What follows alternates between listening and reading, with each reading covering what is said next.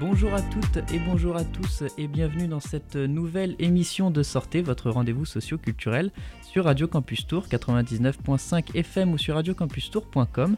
Nous sommes le jeudi 20 janvier, il est 14h et je suis en compagnie de Cindy Barbeau qui est présidente de l'association Espoir Solidarité, un monde d'avenir sans frontières dont l'acronyme est AESMAF. C'est bien ça Cindy? Oui, c'est bien ça. C'est bien ça et merci d'être au micro de Radio Campus Tour pour euh, donc nous parler de cette, euh, cette association. Alors, eh bien pour, euh, pour un peu situer nos auditeurs, tout simplement, qu'est-ce que l'AESMAF alors? L'AESMAF est une association à but non lucratif. C'est une association qui a été créée pour permettre aux personnes qui ont vécu un événement bouleversant, un moment dans leur vie qui a bouleversé. L'association a été créée pour permettre aux personnes qui ont vécu un événement bouleversant de rebondir, de rester dans la positivité et de rencontrer d'autres personnes qui ont vécu ou qui vivent ce moment-là. Donc on est vraiment là pour euh, qu'ils restent positifs, qui parlent de leur vécu, qui parlent comment ils ont vécu cette maladie ou autre, euh, qui, qui racontent vraiment, qui, qui vident leur cœur parce que souvent euh, c'est compliqué de... C'est un combat en fait la maladie, c'est un combat et on a envie de de le parler, de le crier haut et fort qu'on a gagné cette maladie, qu'on a gagné ce combat. Et souvent, il y a personne, il y a personne à qui on peut parler, même si la famille, elle est là. Euh, souvent, c'est compliqué. Donc, on est là vraiment pour leur apporter une oreille d'écoute, leur apporter un soutien et leur tendre la main pour tout ce qui est euh, démarche administrative, enfin, dans tout ce qu'ils ont besoin. On est vraiment là pour euh, leur tendre la main et leur apporter une oreille d'écoute. Donc euh, votre association, donc si je comprends bien, vient en aide euh, aux, personnes ayant euh, subi une maladie ou, ou, ou, qui sont en, reconstruction finalement après cette, cette, cette, épreuve. Et comment vous avez eu cette, cette idée finalement? On a eu cette idée en fait, bah, c'était quand ma mère elle était malade, donc elle a eu un cancer. Bah, c'était compliqué pour elle parce que même si la famille était là, même si on était là, on était là pour elle.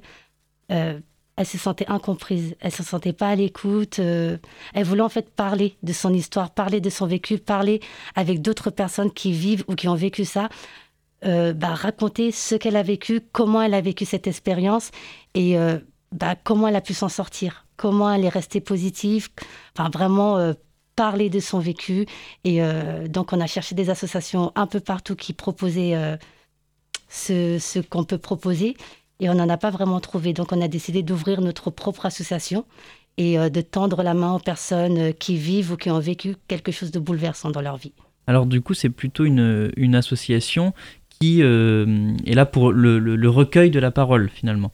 C'est ça, on est là pour leur apporter une oreille d'écoute et vraiment les écouter, leur permettre de rester dans la positivité. On fait des animations, on fait des activités, on fait des récoltes de denrées alimentaires, on fait vraiment de, on, fait vraiment un peu de tout pour leur permettre, bah, s'ils ont, par exemple, euh, s'ils sont en manque de nourriture ou s'ils ont des déficits dans quoi que ce soit, bah, si on peut leur aider, bon, on, est en accord avec d'autres associations aussi, on est en partenariat plutôt avec d'autres associations où on pourra leur orienter dans quoi que ce soit, s'ils ont besoin de parler, on est là, s'ils ont besoin dans, vraiment dans quoi que ce soit, on peut les orienter ou on peut leur aider. Donc, euh, et je crois que c'est une euh, association qui est assez récente. Vous l'avez créée donc pendant le, pendant le confinement. Euh, comment ça s'est passé cette, euh, cette création? Est-ce que ça a été difficile de créer une, une association dans, un moment de crise sanitaire? Bah, c'était non, c'était pas difficile à, à proprement parler. En fait, c'était la première fois qu'on créait une association. C'était vraiment, on a décidé de le faire, on en parlait, on a dit bah pourquoi pas? Qui tente rien à rien. Dans tous les cas, aujourd'hui, si on tente pas, si on fait pas les choses, bah c'est pas les autres qui le feront à notre place. On a dit bah allez, pourquoi pas, on va se lancer, on va voir comment ça se passe, comment créer une association, comment euh, quels sont les objectifs qu'on voudrait euh, euh, faire, quel est les buts de l'association. Vraiment, on a beaucoup réfléchi, on a on a parlé pendant des heures et des heures et on a abouti à créer, faire les démarches, euh, faire des petites réunions, commencer à monter une équipe, commencer à monter les membres du bureau. Donc, euh, vraiment réfléchir, commencer à parler autour de nous aussi. On en a parlé autour de nous pour voir bah, si ça pouvait plaire. Et euh, donc, le nom, on, l'a choisi. En fait, ce n'était pas que nous qui avons choisi le nom. C'est bah, ma mère, elle a appelé un peu tout le monde pour savoir bah, ceux qui pensaient quel nom on allait choisir. Et euh, bah, ça arrivait à AES MAF, donc Association Espoir Solidarité Un Monde d'Avenir Sans Frontières, parce qu'on est vraiment là pour euh, couper les frontières entre les personnes malades et les euh, personnes qui ne sont pas malades. On est là vraiment pour permettre aux gens de se réunir, de partager des moments ensemble, parce que la maladie, ce n'est pas une frontière, la maladie, ce n'est pas... la maladie ou le handicap, ce n'est pas une barrière, c'est c'est pas des extraterrestres, c'est des personnes tout à fait normaux qui sont comme nous et qui, euh, qui aimeront souvent, qui aimeraient souvent euh, sortir, parler, rencontrer d'autres personnes. Et donc d'où le, euh, le sans frontières, parce qu'il n'y a pas de couleur de peau. on s'en fout de tout ce qui est couleur de peau, de tout ce qui est non. Nous on voit pas, on n'a pas de barrière. On est vraiment là pour tendre la main à tout le monde. Donc le, sans frontières recouvre une, volonté d'ouverture, mais aussi de, finalement libérer la parole. Est-ce que pour vous, il y, a un, tabou des fois qui entoure la maladie, euh, quelque chose qui empêche les gens de parler encore? Oui, oui, il y a un tabou euh, énorme, parce que souvent les, euh, les, malades, en général, je parle, ils, sont, ils sont incompris. Et donc, on, est là vraiment pour leur permettre, bah, pour leur faire comprendre que ben, on est là pour eux. On va faire, on va faire tout, on va, on va tout faire pour pas qu'ils soient, qu'ils se sentent incompris, pour pas qu'ils se sentent délaissés. Parce que souvent, ils sont beaucoup délaissés. Il y a aussi beaucoup de personnes qui souffrent d'isolement. Et avec euh, la pandémie, enfin la pandémie, d'aujourd'hui, euh, euh, ils souffrent encore beaucoup plus d'isolement. Donc, on est vraiment là pour leur faire sortir aussi de l'isolement. Donc, ils ne sont pas obligés d'être malades s'ils ont juste envie de se changer les idées, de rester positif, parce que l'isolement, c'est aussi un, tabou qui, qui peut être pire que la maladie. Donc, euh, on est vraiment là pour tout le monde. Et donc, vous avez euh, déjà euh, eu des, des, des, des, actions en place, notamment, je crois, le marché des, solidarités. Est-ce que vous pouvez nous, nous raconter comment ça s'est passé, alors, cette action? Donc, c'était une super belle action. Quand... Donc, c'était la première édition du marché des solidarités. Euh, donc, on a réuni plusieurs associations de la ville de Tours. Donc, on avait un petit délai pour pouvoir réunir euh, toutes ces associations. ils, vous ont, je crois qu'il y, euh, y, a eu des, chalets qui ont été mis à disposition notamment. voilà, ils nous ont sollicité pour pouvoir organiser et superviser le marché de la solidarité.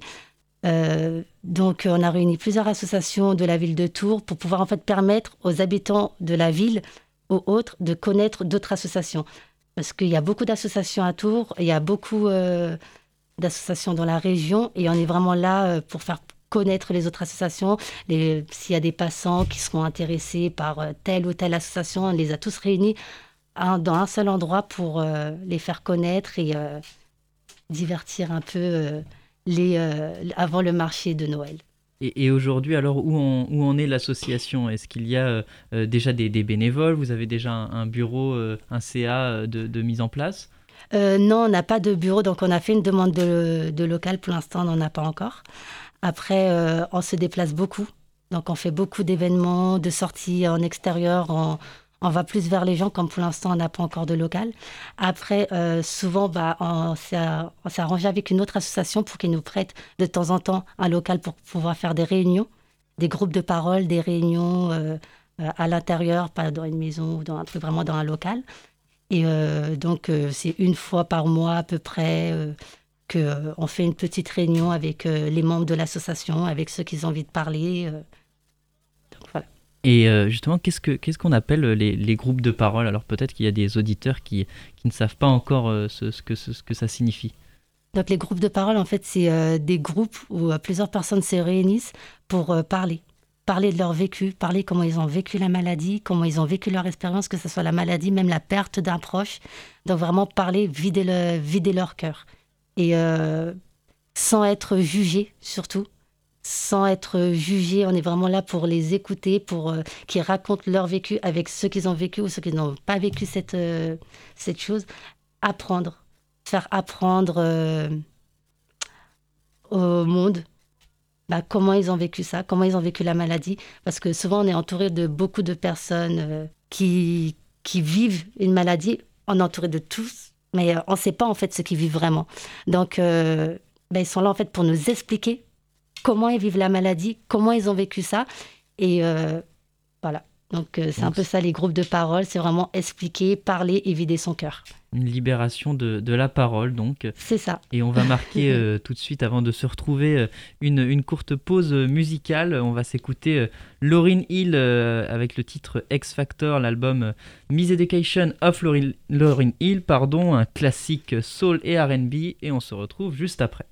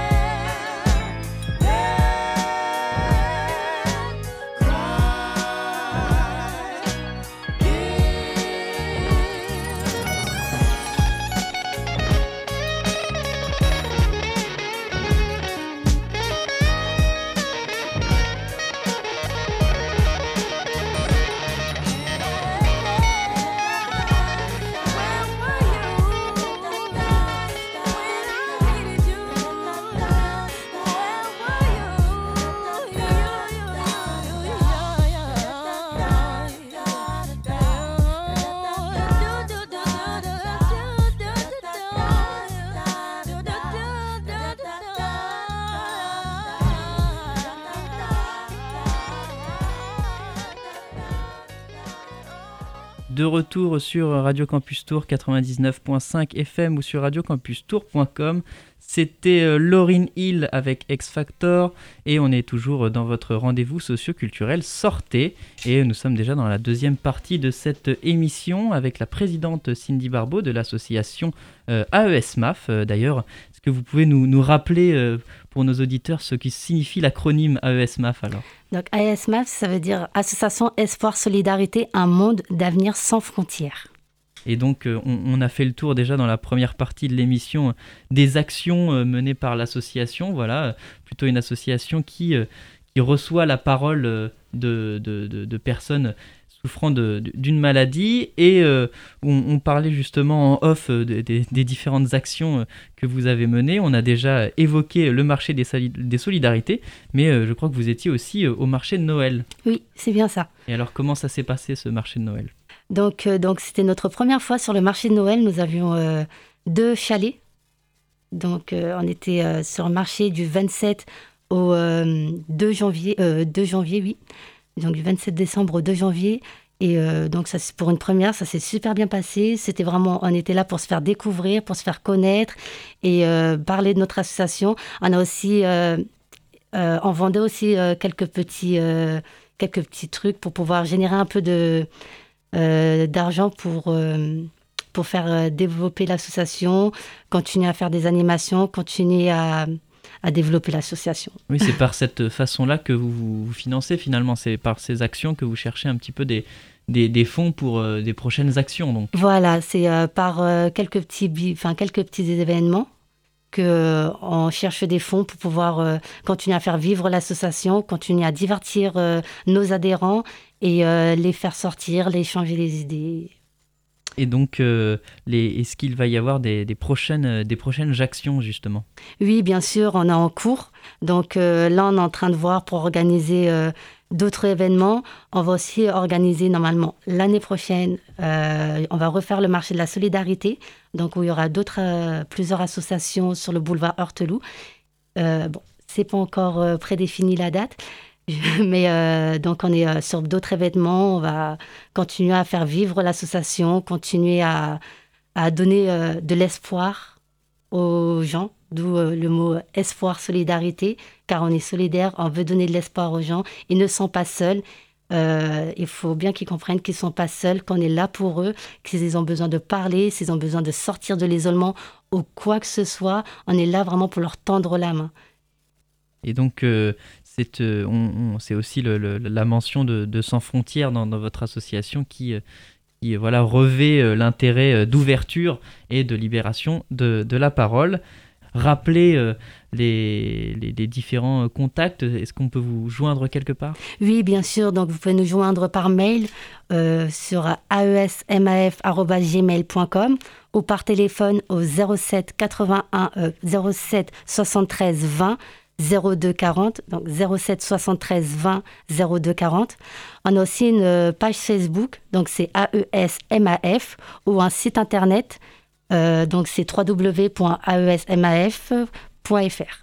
Eh bien, écoutez, euh, merci d'être passé au micro de, de, Radio Campus Tour. Et oui, je voulais dire, on est toujours à la recherche de nouveaux adhérents et de nouveaux membres dans l'association pour continuer à dynamiser l'association. Donc n'hésitez pas à nous contacter ou à nous envoyer un mail ou juste un message. Ne faites pas les timides, on est vraiment là pour vous aider et pour vous apporter une oreille d'écoute. Donc voilà, voilà, c'est tout pour moi. Il n'y a pas de souci.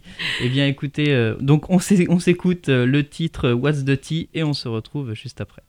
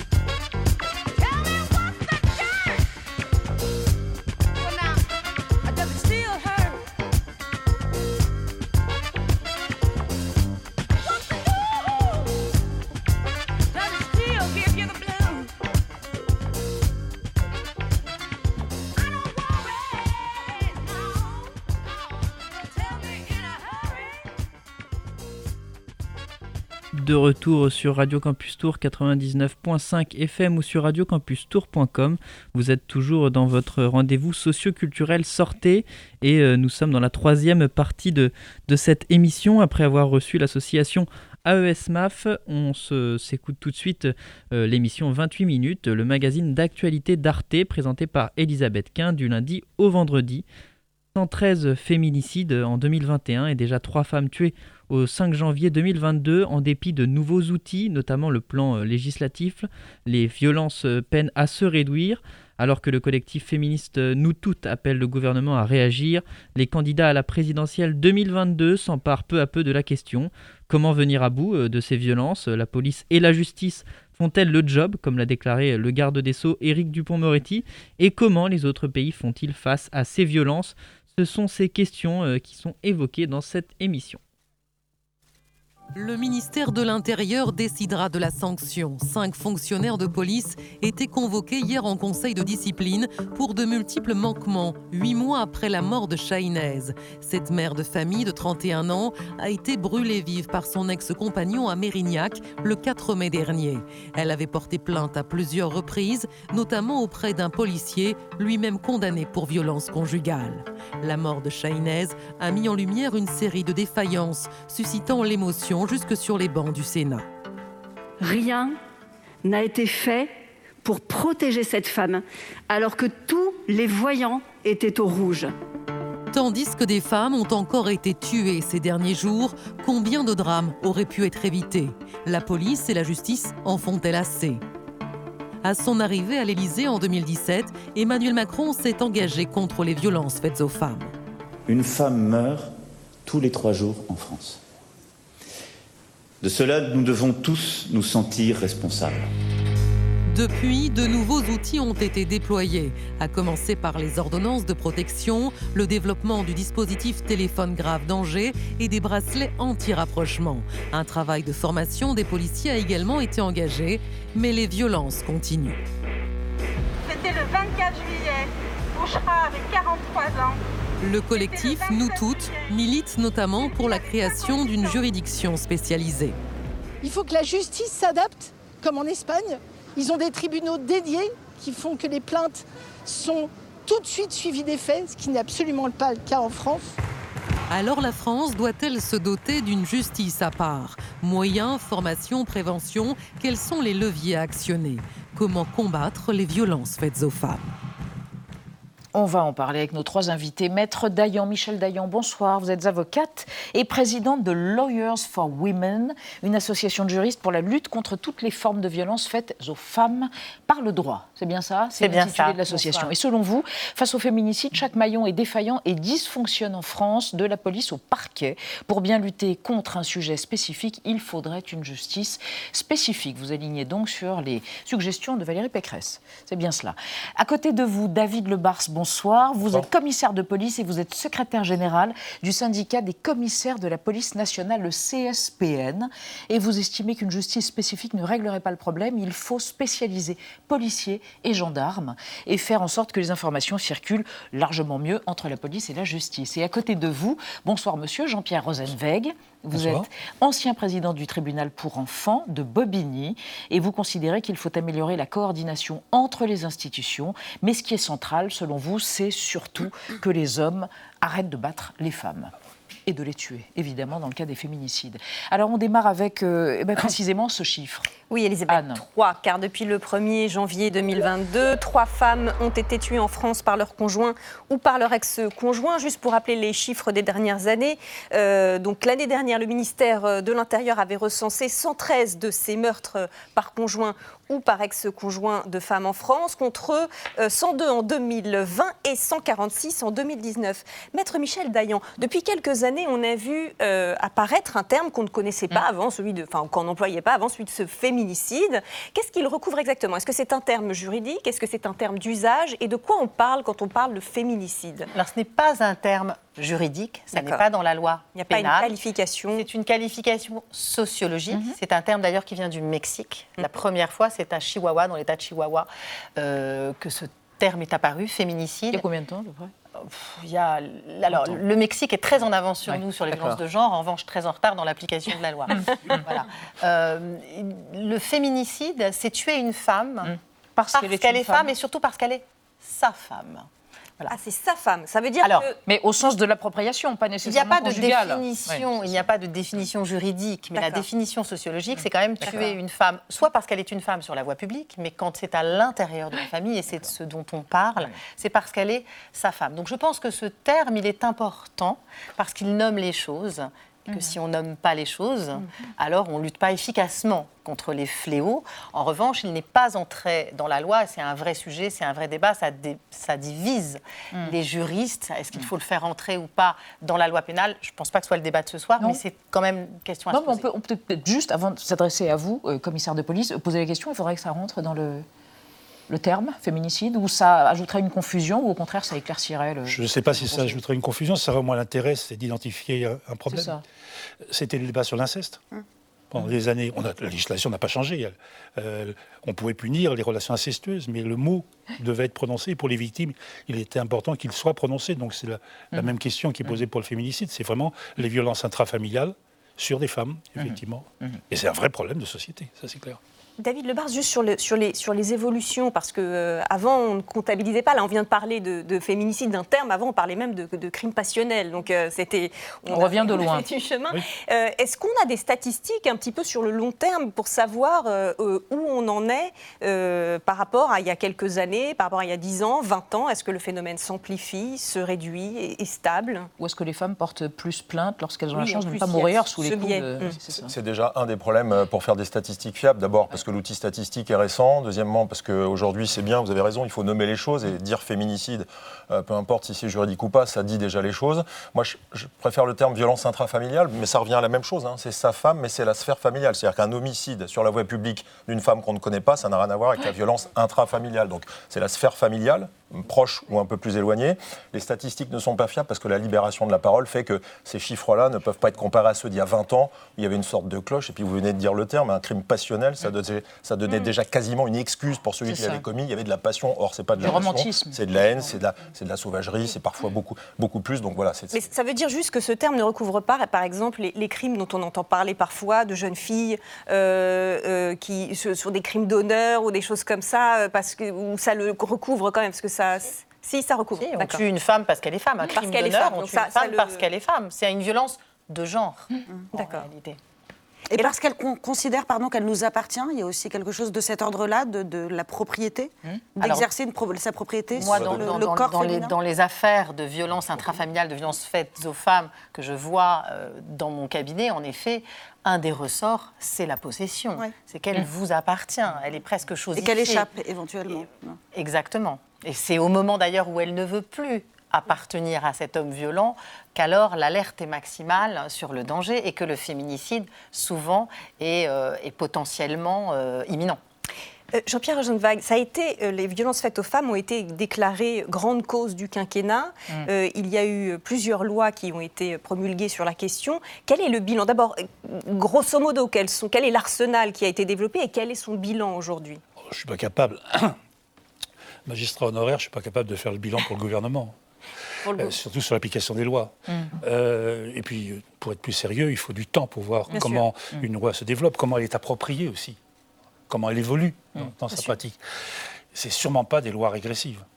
Oui, ça veut dire que ça va dans le bon sens. Ça va dans le bon sens. Par exemple, euh, l'ordonnance de protection pour les femmes, et qui peut intervenir dans les six jours, c'est une mesure qui ne va pas jusque-là où nous aurions souhaité. Moi, j'aurais souhaité que ce soit le jour même. Mhm. D'accord. C'est-à-dire que dès qu'une femme porte plainte, euh, elle puisse être euh, euh, placée hors de la portée de son conjoint ou de son ex-conjoint. domicile familial mhm. sans avoir la crainte de perdre les enfants. Souvenez-vous que la femme qui quittait le domicile familial il y a 20 ans ou 30 ans était entre guillemets une salope, une mauvaise mère, et qu'on devait lui retirer ses gosses. Donc ces femmes, pour rejoindre la question que vous posiez tout à l'heure sur, sur les chiffres, il y a un chiffre noir important parce qu'il y a la honte de révéler mais il y a aussi l'inquiétude sur l'avenir. C'est moi qui vais être puni, non seulement j'ai reçu des coups, mais je vais perdre mes gosses je vais perdre la face par rapport à ma famille, par rapport à mes amis, mais en plus, je vais perdre mes gosses. Mhm. Sans compter que je peux aussi perdre la vie. Mhm. Donc, effectivement, pour rejoindre la question que vous posiez, je pense que euh, le bilan législatif sur le papier est bon. On, parlait du Mexique tout à l'heure, d'autres pays ont des très bonnes lois. On va, on, va parler Un des problèmes qui est posé en France, c'est le fossé entre les droits affichés et les droits réels. Regardez, on a condamné en 2018 les châtiments corporels. Mm. Il n'empêche que les violences faites aux enfants au sein de la famille reste très important. Violence physique et violence sexuelle. Euh, David Lebars, hier, euh, ont comparu cinq policiers mis en cause dans l'affaire de Shahinez Daoud, euh, qui a été euh, battu par son ex-conjoint, puis immolé dans la rue, n'est-ce pas, et qui en est morte, évidemment. Il y a un problème avec, il y a clairement un problème avec la manière dont la police ou certains policiers, dans certains commissariats, réceptionnent, puisque c'est à l'intérieur de cette réquisition, les plaintes Lorsque les femmes viennent se plaindre il faut être très prudent, hein, parce qu'hier, c'est le volet administratif, c'est le volet disciplinaire euh, qui s'est déroulé. J'ai siégé en tant que commissaire hein, pour euh, juger euh, mes pairs, hein, PAIRS. Moi, je vois un point positif. D'abord, il y a un devoir de transparence. La police nationale l'a fait. On a passé notre chaîne hiérarchique devant les instances disciplinaires pour savoir ce qui n'a pas fonctionné. Oui, parce que des policiers étaient lui-même euh, concernés par les violences conjugales. Il y avait ce point-là, puis il y avait peut-être aussi des dysfonctionnements euh, dans l'enquête, ou en tout cas des, erreurs qui ont été commises. Moi, tout ce que je vois, c'est que la police nationale l'a fait. Mm. Il faut que la chaîne pénale dans sa globalité soit en mesure de le faire pour qu'on trouve les leviers, les points d'amélioration, mm. pour que tout ce, que ce qui peut être empêché puisse l'être, ce que disait euh, Jean-Pierre Rosenzweig, euh, le premier des responsables, c'est le criminel, c'est l'assassin. Mais une fois qu'on a dit ça, on ne les empêchera pas tous de passer à l'acte, mais si on peut réduire ce volume-là à une portion parfaitement normale et que seul l'imprévisible soit euh, ce qui se passe, eh ben, on aura déjà progressé. Alors, les dépôts de plainte, comment ça se passe, Nadia? Oui, ça fait l'objet, en tout cas, d'une euh, bataille de chiffres assez récente, puisque d'un côté, le ministère de l'Intérieur a dévoilé, en mars dernier, euh, un audit selon lequel 90% des femmes victimes de violences conjugales, donc qui vont porter plainte, sont satisfaites de l'accueil qui leur est fait, de la manière dont est reçue cette plainte par les forces de l'ordre. Et c'est un chiffre qui, évidemment, a été jugé plutôt invraisemblable par beaucoup de personnes, et notamment par les associations, plusieurs d'entre elles qui ont mené leur enquête de leur côté, en l'occurrence le collectif Nous Toutes, que vous connaissez tous, qui a publié un document tout à fait terrible, qui est basé sur près de 3500 témoignages euh, anonymes qui ont été récoltés en une quinzaine de jours euh, grâce à un questionnaire euh, en ligne. 66%, 70% des femmes, des répondantes, font état d'une mauvaise prise en charge. Et il faut bien comprendre quel fait et quelle proportion ça recouvre. Dans les affaires donc, de violences conjugales, les victimes, les femmes, dénoncent un refus de prendre la plainte ou un découragement de porter plainte dans 56% des cas, donc dans un cas sur deux, une banalisation des faits dans 68% des cas, donc par les forces de l'ordre au moment du dépôt de plainte, et même une solidarité euh, affichée et parfaitement assumée avec les personnes mises en cause pour près de 3 plaignantes sur 10, on appelle ça la double peine, et on peut ajouter à ça un rapport qui a été euh, publié par le Haut Conseil à l'égalité qui, lui, énumère des, critères euh, objectifs qui rendent le dépôt de plainte douloureux ou en tout cas éprouvant euh, pour les femmes dans les commissariats, les espaces ouverts, le fait qu'ils soient ouverts la plupart du temps, la promiscuité, l'attente ou encore le bruit. Euh, Maître Dayan, le, ministère de l'Intérieur a fini par concéder qu'effectivement on pouvait euh, améliorer les choses et c'est tant mieux. Par quoi on commence exactement Et d'abord, quel, quel, état des lieux vous faites vous-même de, la réception des plaintes? Vous avez entendu là ce que je viens de dire? Il y a le chiffre selon les organisateurs et le chiffre selon la police, c'est ça, pour les manifestations? Mm. Alors, je que, vous disent les femmes? Alors, ce que me disent les femmes sur le refus de prendre la plainte, depuis deux ans, ça a changé. Mm. Depuis le Grenelle, beaucoup de choses ont changé. Enfin, on va dire Grenelle aussi sur les va bien. Bien sûr. la loi, elle est quasi parfaite. Hein. c'est son application qui pose problème, mais les choses ont changé. Des refus de prendre une plainte, j'en ai vu beaucoup. J'en vois de moins en moins.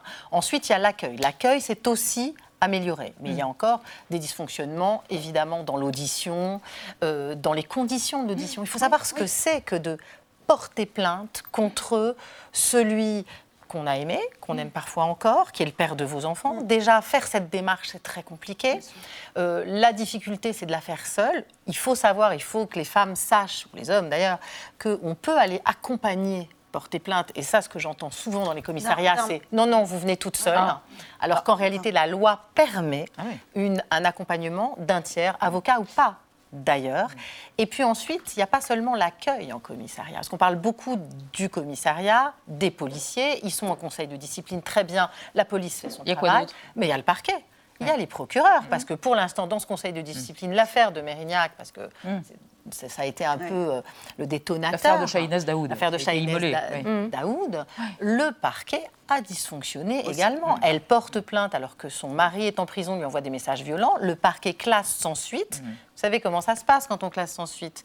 Infraction insuffisamment caractérisée. C'est ça la motivation. On ne le motive pas. Et donc, le parquet n'a pas fait le job.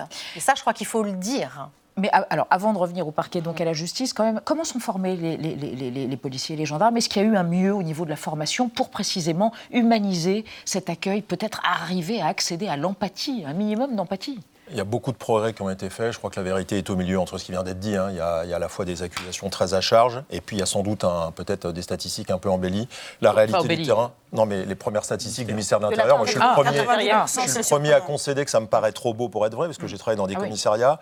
Je vais vous dire pourquoi c'est trop beau pour être vrai. Parce que d'abord, les commissariats tels qu'ils sont fabriqués, construits et en désuétude ne permettent pas un accueil correct. On fait travailler des policiers dans des conditions qui fait qu'on prend euh, dans le même local la plainte pour le vol de vélo et la plainte pour la femme victime de violence conjugale. Donc, tant que la puissance publique ne mettra pas les moyens colossaux pour recevoir les gens à part, de façon isolée, sans bruit, comme vous avez dit, qu'on puisse avoir des locaux d'accueil, qu'on forme nos policiers vous savez, cette, aberration juridique, c'est qu'on donne à des policiers qui débutent dans des commissariats une des matières les plus difficiles, mm. celle de jauger quelle est la parole de la femme. Il ne s'agit pas de juger si c'est vrai ou si c'est pas vrai. Ils ne sont pas formés à ça aujourd'hui Ils ne sont pas formés au recueil de la parole Ils sont de mieux en mieux. Ils apprennent de plus en plus les techniques d'audition. Tout progresse, mais on part de très loin. Et il y a largement des marges d'amélioration. Il faut être très pudique et très modeste.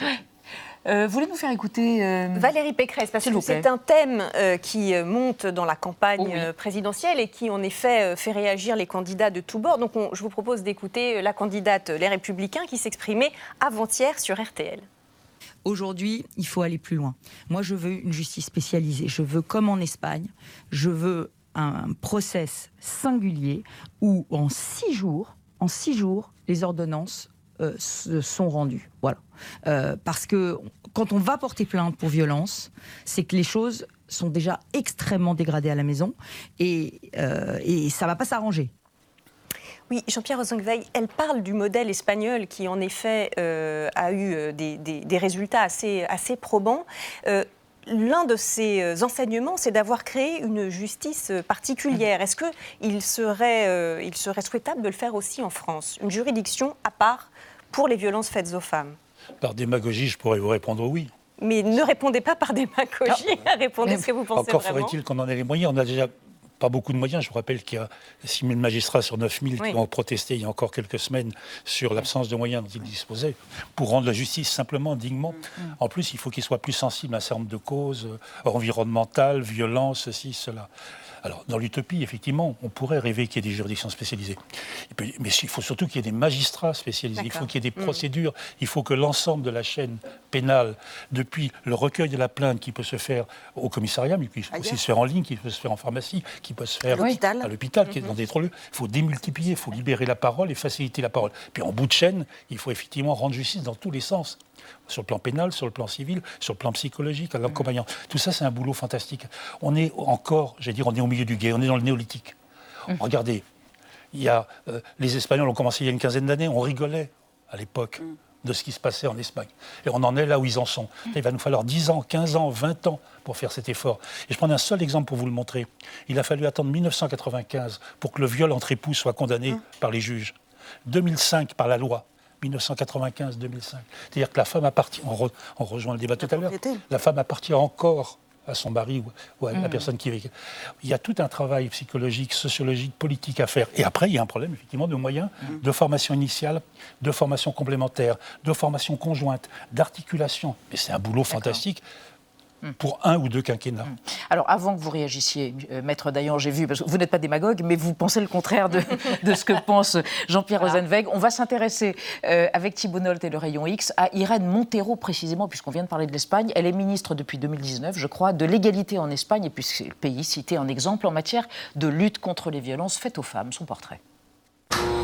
Bonjour docteur, j'ai mal ici et là. Une petite déprime passagère, c'est tout. Évidemment, je fais du sport. Ma chère Irène Montero, j'ai vos radios sous les yeux. Est-ce igual Vous êtes numéro 2 de Podemos, parti de gauche, rejeton du mouvement anti-austérité des indignés créé en 2010 après la crise financière, et depuis deux ans, ministre espagnol de l'égalité. Un Marocain de plein exercice, notamment dédié à la lutte contre un genre de violence dite violence de genre, soit la violence sexiste. Seguir siendo un referente international de políticas públicas feministas. Si la guerre espagnole au machisme et à ses oripeaux a été déclarée dès 2004, vous poursuivez le combat comme un béret vert en face d'assaut. Vous vous déclarez psychologue, mère, féministe. Amenez vos chiards au débat télé, allaitez en pleine interview et sanglotez en discourant sur les victimes de violences de genre. Cinq types violent une fille de 18 ans, la justice retient l'abus sexuel, bah oui, ça me fait chialer. Dans votre projet de loi sur la liberté sexuelle, un viol sera désormais caractérisé si un rapport a eu lieu sans consentement, alors qu'il était jusqu'ici conditionné à la violence. Si no te apartas, si no pegas, si no arañas, si no empujas, si te quedas quieta, no es una violación. Vous punirez aussi le harcèlement. Et aux inquiets de l'avenir de la galanterie, vous avez décoché. On ne vise pas les compliments plus ou moins heureux des messieurs, on parle de types qui s'installent devant votre fille assise sur un banc public pour se masturber. Je sens que l'image mentale se forme. Les papas commencent à comprendre? Hmm? Punchline et Mandal sont les mamelles de votre destin. Mère, éducatrice, père, déménageur, école alternative jeunesse communiste, début politique en 2004, petit job dans une entreprise d'électroménager et Podemos depuis 2014, dont vous épouserez les idées et le patron Pablo Iglesias. Mais pas toujours la doctrine, puisqu'en 2018, vous vous offrirez ensemble un polémique penthouse avec piscine en banlieue chic de Madrid. Bon, on avait un crédit sur 30 ans, on était surendetté comme nos électeurs. C'est QFD. Ma chère Irène, ne négligez pas la violence faite aux formes. Merci Thibault Nolte. Une question, Anne. Oui, maître Michel Dayan, vous, vous êtes donc pour une juridiction spécialisée comme c'est le cas aujourd'hui en Espagne Exactement. Je ne pense pas que ce soit utopique, mais que ce soit pragmatique en réalité, puisque ça marche. Il y a bien des parquets financiers, il y a bien des parquets spécialisés dans le terrorisme. Donc pourquoi pas un parquet, une juridiction spécialisée comme en Espagne du début à la fin sur les violences de genre, parce que pour lutter, il y a des spécificités, on, parlé, on en a parlé, il y a, c'est dans la famille, il y a des sujets d'emprise, il y, a des, il, y a, il y a des sujets tout à fait spécifiques, il faut lutter de façon spécifique, donc il faut des juridictions spécifiques qui ne fassent que ça, sachant que, et je parle sous le contrôle, monsieur le commissaire, une plainte sur cinq euh, qui est déposée en ce moment dans un commissariat est une plainte pour violence intrafamiliale. Donc je ne vois pas pourquoi on ne créerait pas une juridiction spécifique. Il suffit de se donner les moyens.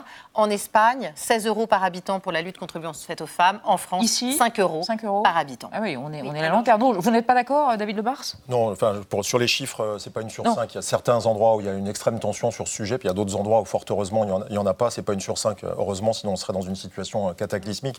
Moi, moi je sur la notion de juridiction spéciale, par contre? Moi, moins loin euh, des juges référents spécialisés dans la matière, formés sur cette matière bien évidemment, parce qu'une juridiction spécialisée dans certaines villes, euh, dans certaines juridictions, si vous avez deux parquetiers, si vous en spécialisez un là-dessus pour un contentieux qui en volume n'est pas énorme, euh, mm. vous n'avez pas les moyens de traiter mais le reste. Ça ne vaut pas la peine malgré tout et mettre les moyens donc? Les, former, les spécialiser sur la matière, mais pas en faire une juridiction d'exception, puisqu'après tout c'est du droit commun avec des aggravations et des techniques d'enquête particulières. C'est pas une juridiction d'exception. La juridiction antiterroriste, la juridiction financière n'est pas une juridiction d'exception c'est une juridiction ah spécialisée, pas d'exception. Quoi, s'il vous plaît? Il y a une juridiction antiterroriste. Là, s'il fallait qu'il y ait des juridictions de proximité, il y a 170 tribunaux judiciaires en France. Si on voulait qu'il y ait, si on voulait qu'il y ait 170 tribunaux euh, spécialisés pour le féminicide, on voit bien les moyens que ça implique. Allez, on ne va pas se bagarrer. il faut des magistrats spécialisés, au moins des policiers et des magistrats spécialisés travaillant ensemble. Ça, c'est clair.